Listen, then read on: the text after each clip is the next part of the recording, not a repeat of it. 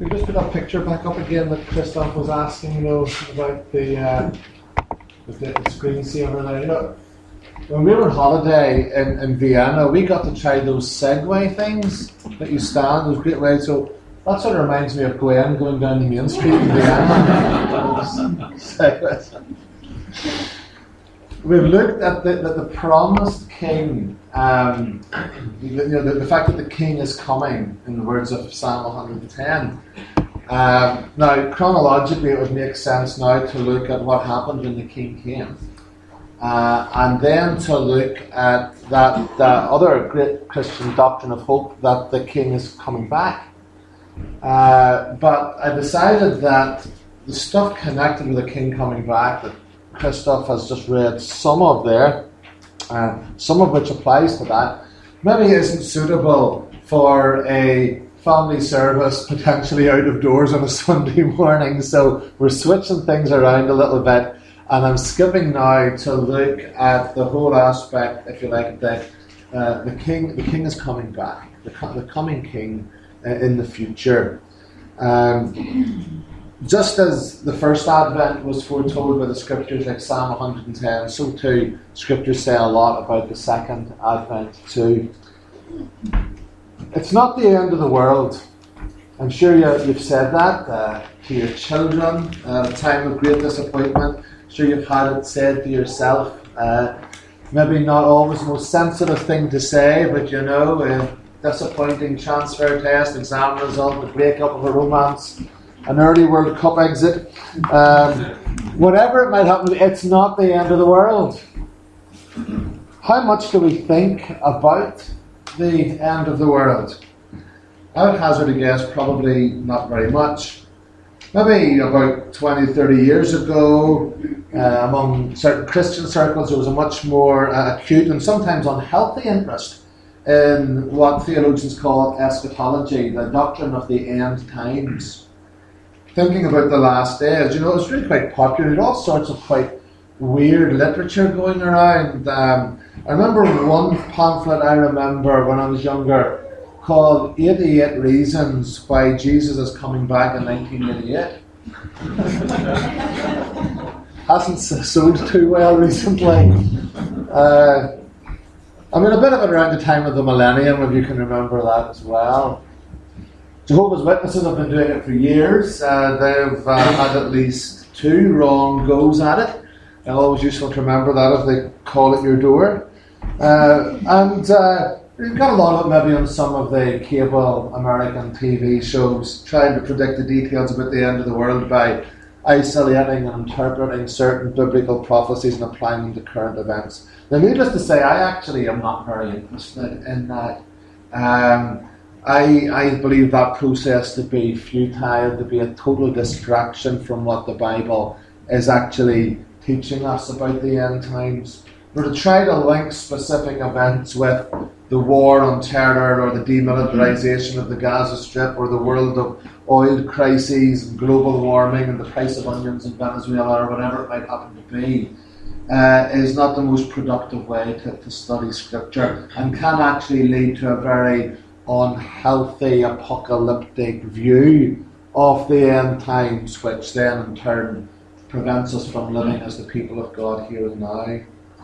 So the fact that the, the subject doesn't come up much as it used to, and I even remember coming up in things like CUs and youth fellowships and that, uh, not necessarily a bad thing, but I would have one concern.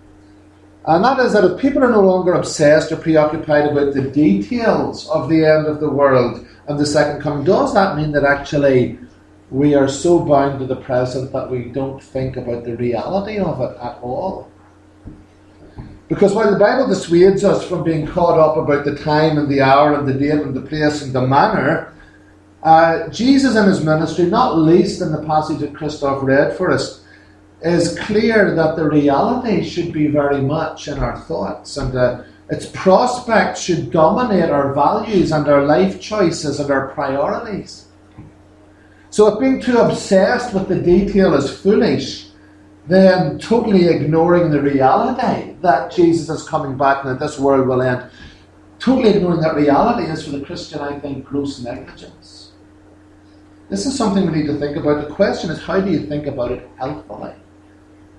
When you approach a passage like the one Christoph read, there's an immediate problem that becomes apparent because Jesus seems to be talking about different things, different periods. He seems to be talking in some language about the end of the world, you know, about the heavenly bodies and the sun and the moon and all of that crashing. Uh, and then he says that this generation shall not pass away until this happens. And then he's talking about Jerusalem. So does that mean that Jesus expected the world to end shortly after he spoke these words? Some people would say so. Uh, but there are obscure phrases like the time of the Gentiles. There's apocalyptic language about the sun and the moon and the stars. How literally are we meant to take this passage? And sometimes I think as we approach this, it can be very helpful for us to think in terms of a picture of our own. Uh, and what I want you to do, and you probably find this in your notes, what I want you to do this morning is to imagine a series of mountain peaks.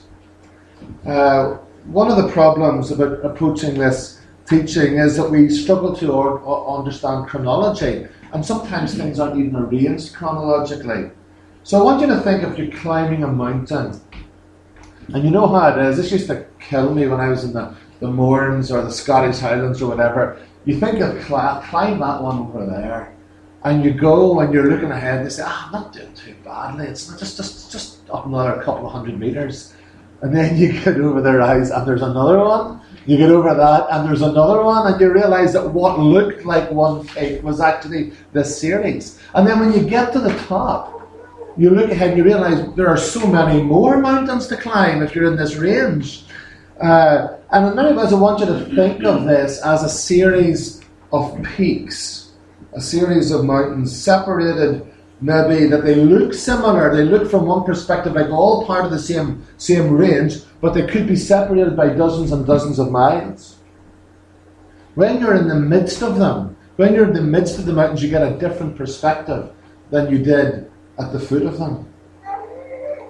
So uh, in Luke 21, I think that Jesus is looking from a distance.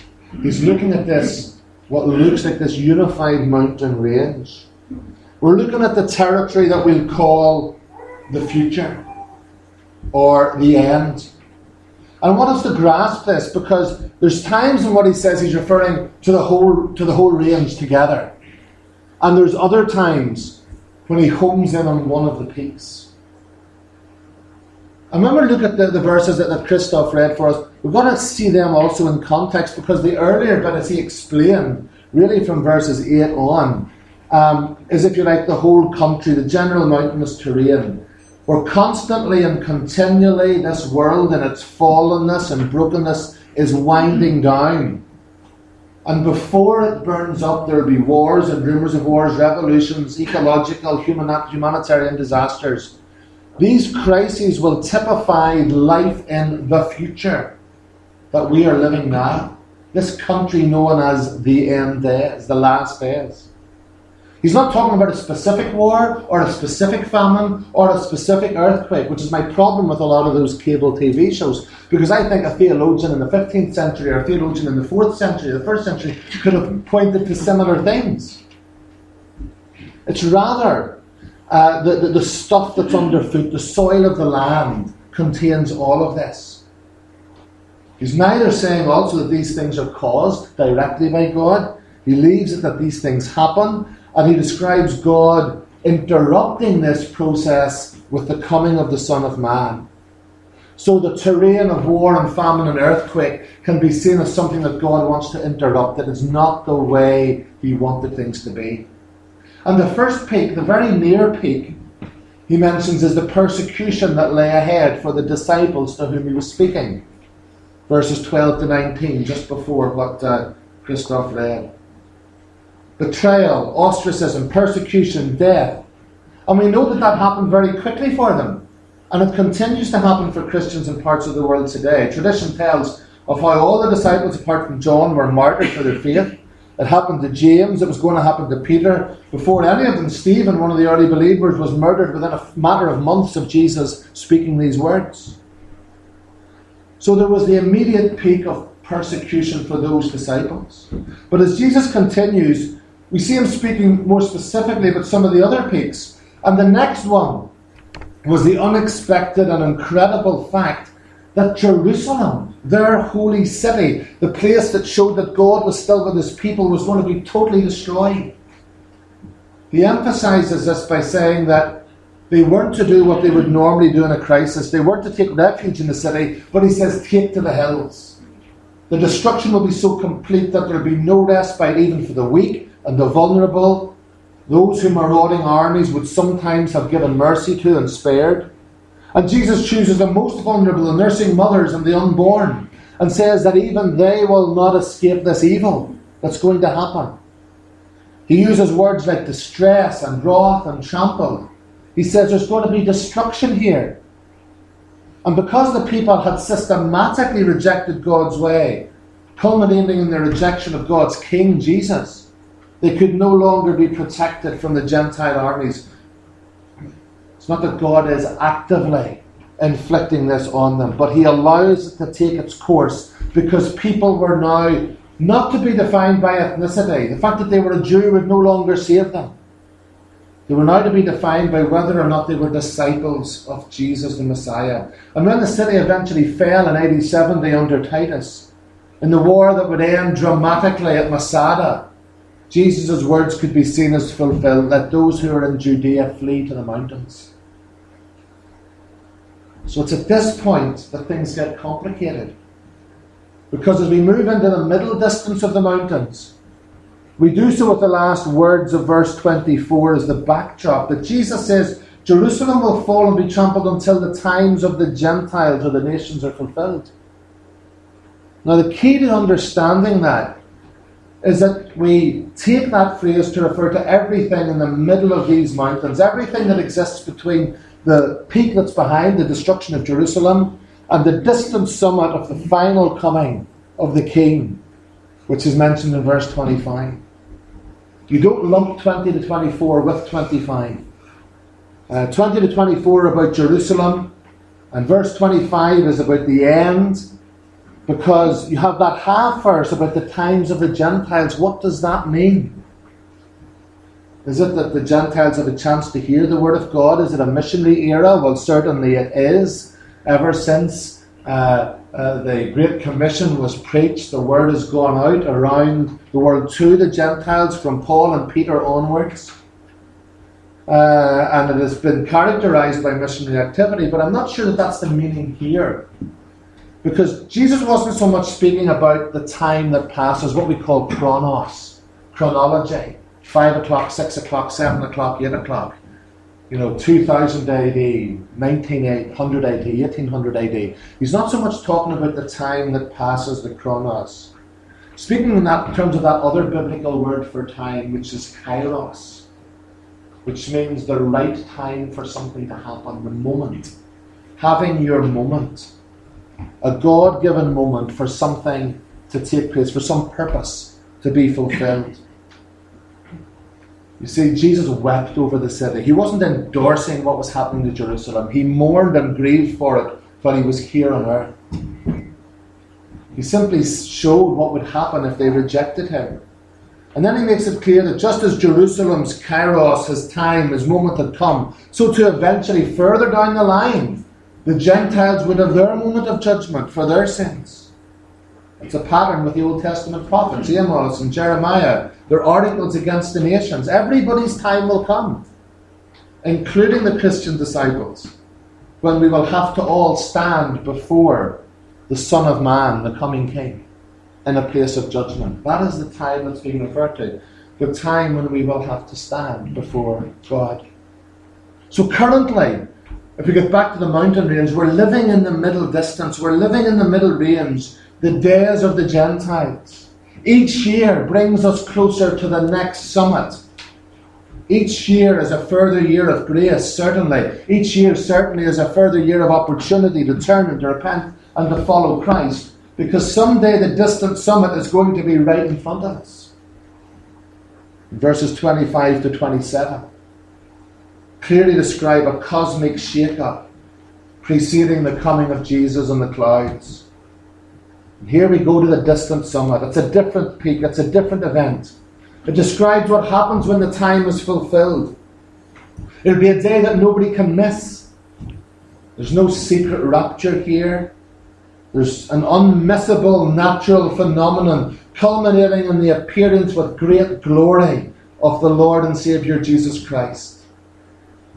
Now look at the contrast in verse 28. In contrast to the advice given back in verse 21, where people were told to flee the destruction, to go to the hills, to try to escape this, the believing disciples here are told that when these things begin to happen, they're to do the opposite. Don't be afraid. Do what we wouldn't expect anyone to do. Stand firm, stand up, and lift up your heads. Be strong. Realize that this final coming judgment cannot touch you. Your redemption is coming. Well, Monty, you say, really handy to get my head around some sort of chronology or timetable for this. But it's not Jesus' point. He does give a cryptic answer to that question, verse 32. He says, This generation shall not pass away until these things have happened. So, what does that mean? That means it must have been happening very, very soon. Lots of people and spilt ink, and scholars have spilt ink over what this means. This generation does it mean the Jewish people? Does it mean the human race? Does it mean the gospel age? Does it mean all the period between Jesus' two comings? I think the natural reading of the text is to, to read generation in its normally normal sense, that is the generation to whom he was speaking. This generation. The people that were in front of him. So the issue isn't what does that mean? The issue is what does it mean, all these things? What does it mean when he says they shall not pass away until they've seen all these things? And to understand that, we need to get back to the mountain range. Because Jesus and his hearers faced the big country the big range called the future, peak after peak after peak. And they saw the first one, the imminent persecution, the second one, the destruction of Jerusalem, and the distant summits in the, in, in the background. All one country. And I think Jesus stands back here. And having given all the instructions of the different peaks up to verse 27, he stands back. And he gives them these instructions. Notice he says in verse 28 when these things begin to take place. In verse 31, when these things are happening, the kingdom is near. Verse 36, all that is about to happen. There is an indefinite timeline implied before it would be fulfilled. But this generation, this first generation, would see it. They will enter the country, they will enter the future. And having entered it, all that is prophesied is sure to take place, even if they only experience the first couple of peaks.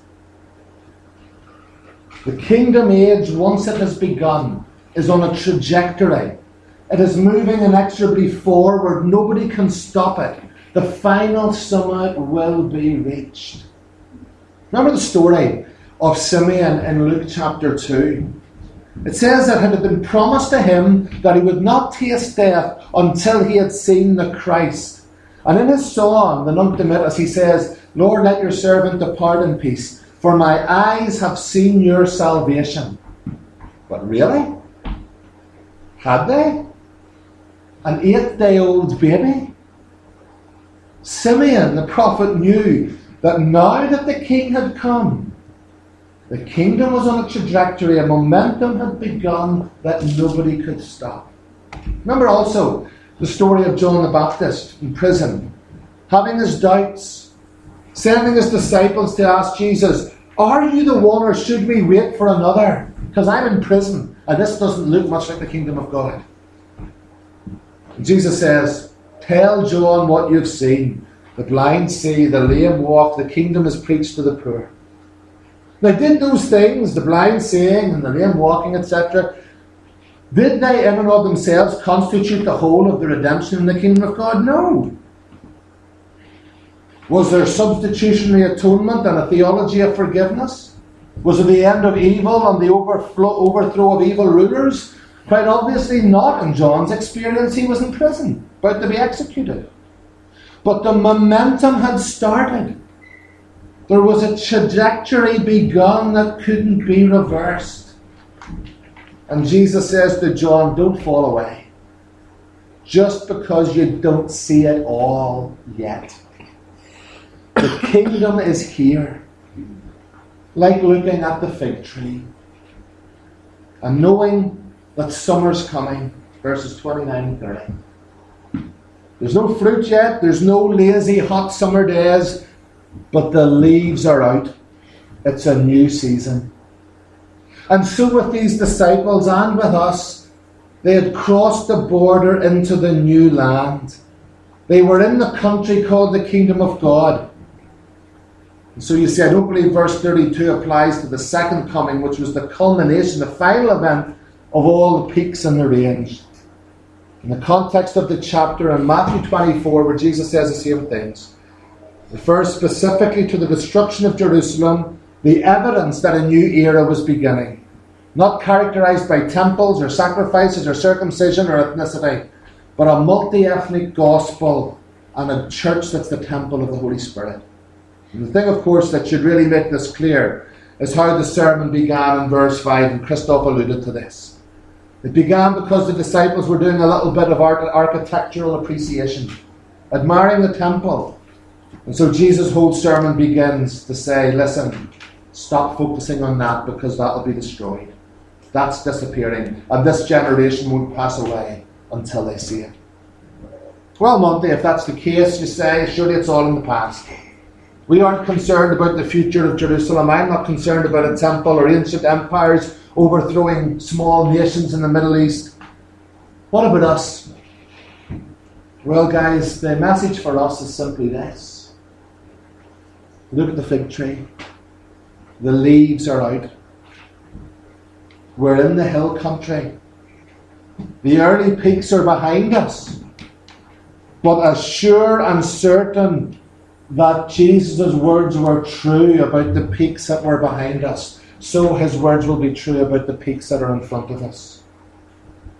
They're reminders to us that as we go onwards and upwards towards the final peak of his second coming, there will be experienced by us and by our culture, just as certainly as those early peaks. There will be experienced persecution and destruction and war and famines and earthquakes. And we're to see them as signs that there is a better kingdom. So, how do we live? Well, Jesus tells us, doesn't he, in that chapter? Tells us in a couple of verses. He says, first of all, in verse 34, watch how you live. See, I did say that at the beginning, that the danger uh, is that, uh, you know, by not thinking too much about the timetable of the end of the world, that we forget about it altogether, then we've got to be careful that that doesn't mean that we're indifferent to how we live. It's even more wrong, you see, if you live as if the second coming isn't going to happen. We need to watch our hearts, says Jesus.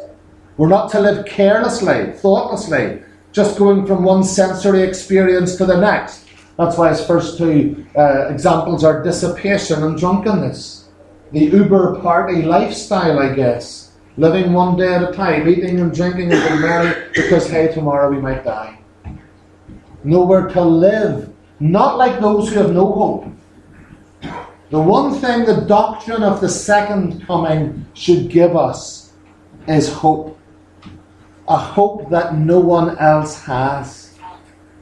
You see, the assurance is, as we're in this mountain range, that we are progressing towards a definite ending. We live as people of hope. Significant, I think, that the first pitfall that Jesus highlights is the uh, dissipation and drunkenness. Not because that's the only sin Jesus was aware about, not because it was the worst sin, but simply because it's the best illustration in this context. Drunkenness, more than anything else, displays a lack of hope, uh, a lack of concern about tomorrow when you'll have your headache, a lack of concern about the future, an utter living in the sensory present. It's the first resort of those who have no direction or purpose. It's readily available, it's easy to thoughtlessly resort to it. First port of call in a crisis. It's such a feature of teenage life and temptation because, well, yes, there's an element of bravado, there's an element of make believe maturity, but basically it's insecurity and lack of hope, lack of confidence in who they are without some artificial stimulant. The need for something to make them strong, popular, desired, brave. Any artificial stimulant that can do that will be embraced. And it was fascinating to me that when I went to my 25 year school reunion, that 25 years later, an awful lot of the people couldn't face seeing their school friends again without first having got tanked up a little bit to give themselves some Dutch courage. And the second application is don't live carelessly. Don't live burdened lives. For resorting to drunkenness and any other stimulant simply increases the burden, the weighing down. The word in, in the Greek is bareo, an image of being weighed down so much that we lose our sensitiveness. We stop feeling, we escape reality. We are anxious. And when we're anxious, we can't see the next peak. We can't see beyond the moment. We can't see beyond the next day or hour. We've lost sight of the mountains. We're so caught up in the cares of this world that we don't remember that we're living in the shadow of those peaks that are behind us and the great peak that is in the front of us the kingdom of God. People of hope don't live anxiously. They know that the things that are causing them concern are not the end of the world. Folks, I know for a fact that in this congregation there are those who live anxiously. There are those who live burdened lives. There are those who live carelessly. Do you know how I know? Because I'm one of them. There's days I worry. There's days I worry about my health, about my ability to do my job, about my lack of spiritual fervour.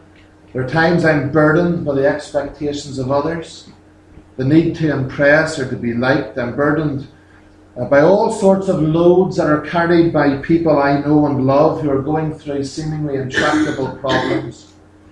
There's times I live carelessly, careless about what I say, careless about how I treat others, careless about what I think, about what I look at, about the choices I make. There's times I turn or I'm tempted to turn to other things to satisfy other than Christ. There's times I can't see the mountains. There's times I can't see the kingdom. And I can't see the kingdom because I've lost sight of the king. And I'm sure many of you are like me. The wrong response is to beat ourselves up about it and feel ever more guilty.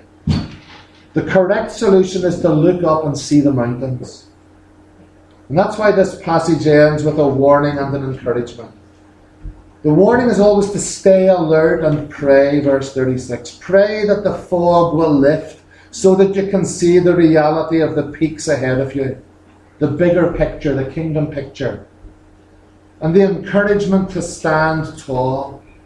Stand up, verse 28, and lift your heads with hope, with confidence, not in yourself, but confidence in the King.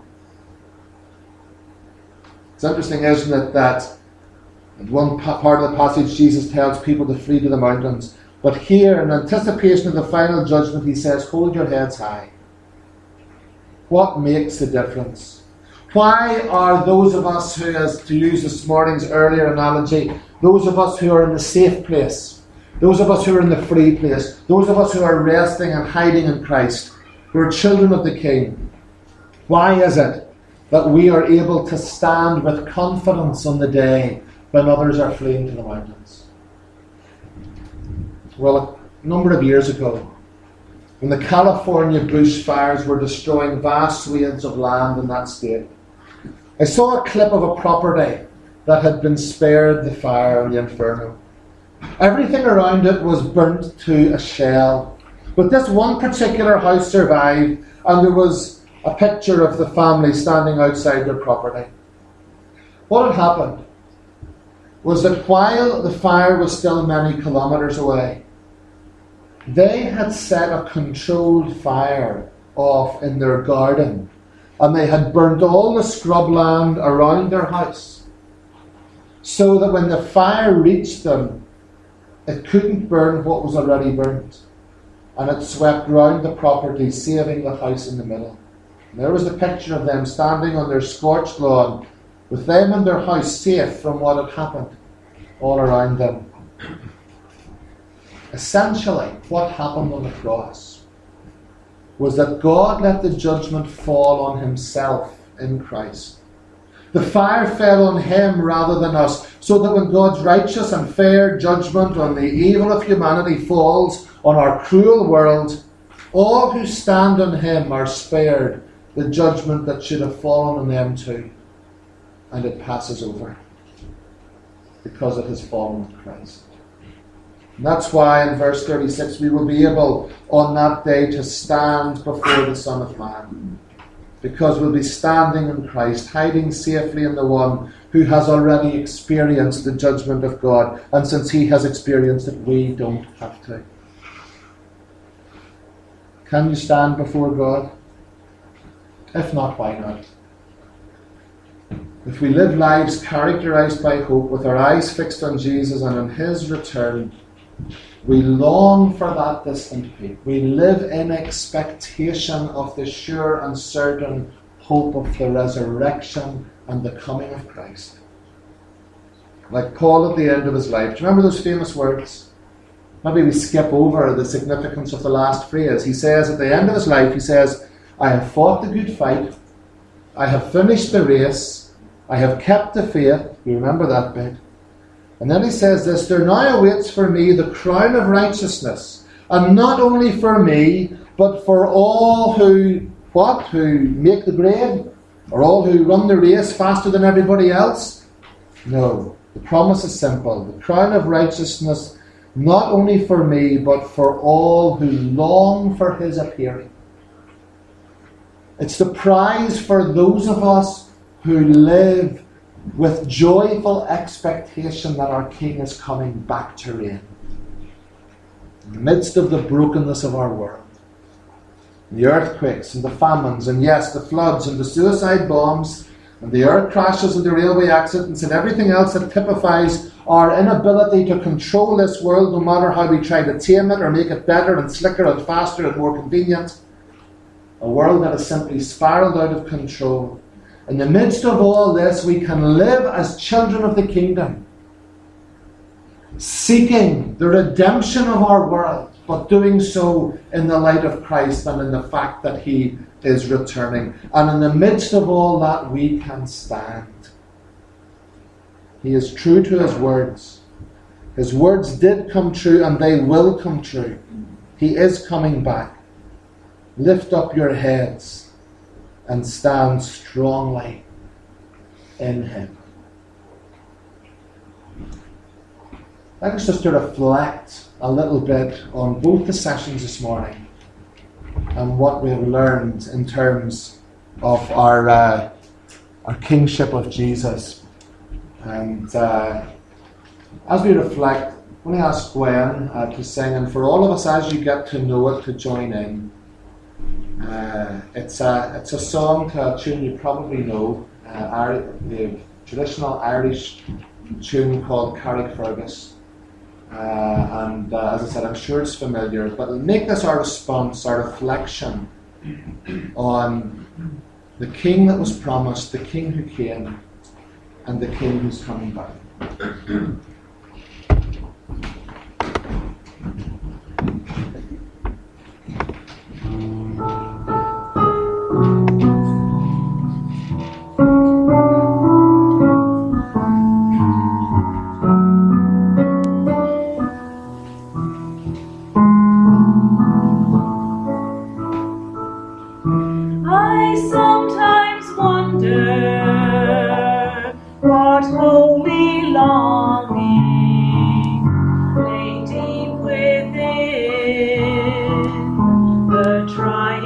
Such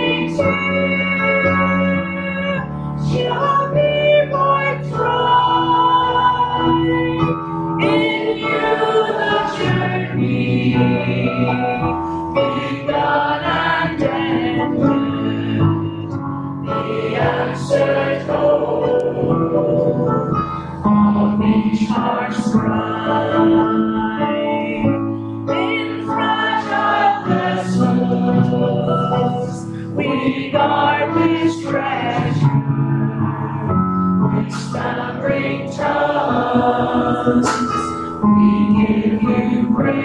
King.